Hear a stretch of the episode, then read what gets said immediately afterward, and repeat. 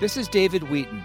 The following is a TCW short take, a bite sized highlight from the Christian Worldview radio program. You can hear the full program at thechristianworldview.org. What are your thoughts just on that kind of that big overarching question here? Yes, David, this is not even a difficult question. This is a sin issue.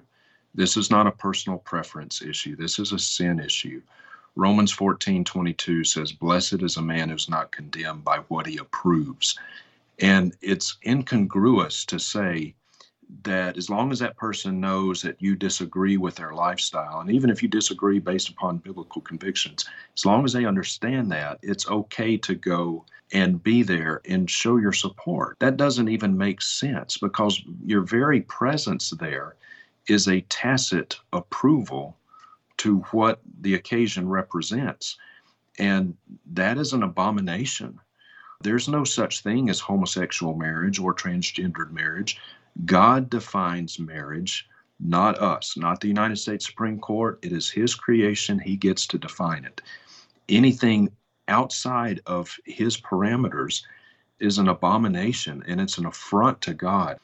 David, I was quite honestly absolutely flabbergasted when I saw that clip because, like you, I have admired Alistair Begg for years. I've met him before just on one occasion. He was very gracious, very kind, and I've benefited from his preaching. the Man on the Middle Cross is one of my favorite preaching clips of all times.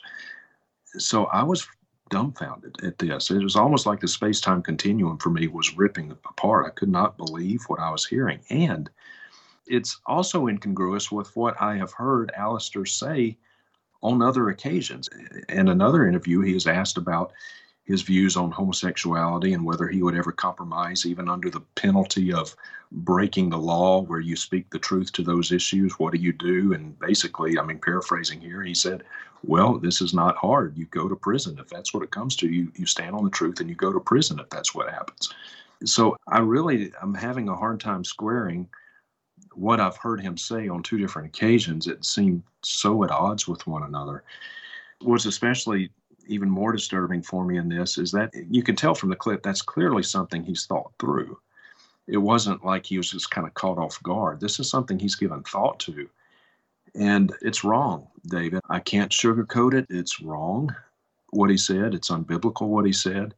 And it is sinful what he said. I am praying for Alistair. I wrote him a letter and I'm imploring him to rethink this and come out and make a very clear public correction. David, it's not just the quote unquote couple that's, you know, getting quote unquote married. It's not just those two people. What does it say to everyone else at this abomination, everyone else at this unbiblical wedding, when all the other guests see you there and they know you claim to be a Christian, undoubtedly many of those people would. I mean, if you're close enough to the couple to be invited to the wedding, other people there will also know who you are. What does it say to them? Oh, here's a Christian, and look, they're here, and even giving a gift, which I mean, it's like you just keep thinking through this, and it gets worse and worse the more you think about it. To be there, A, and and then to give a gift on top of that in honor of this abomination before God. His reasoning in this is to show love. But, David, that's not love. The most loving thing we can do for someone is to tell them the truth.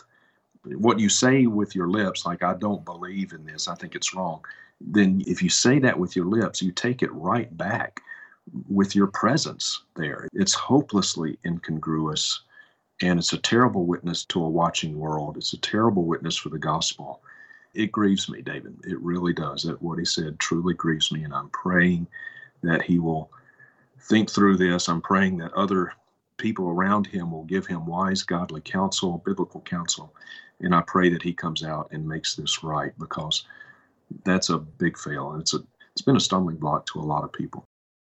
This has been a short take from the Christian Worldview radio program. To hear the full program and connect with this nonprofit radio ministry go to thechristianworldview.org. I'm David Wheaton.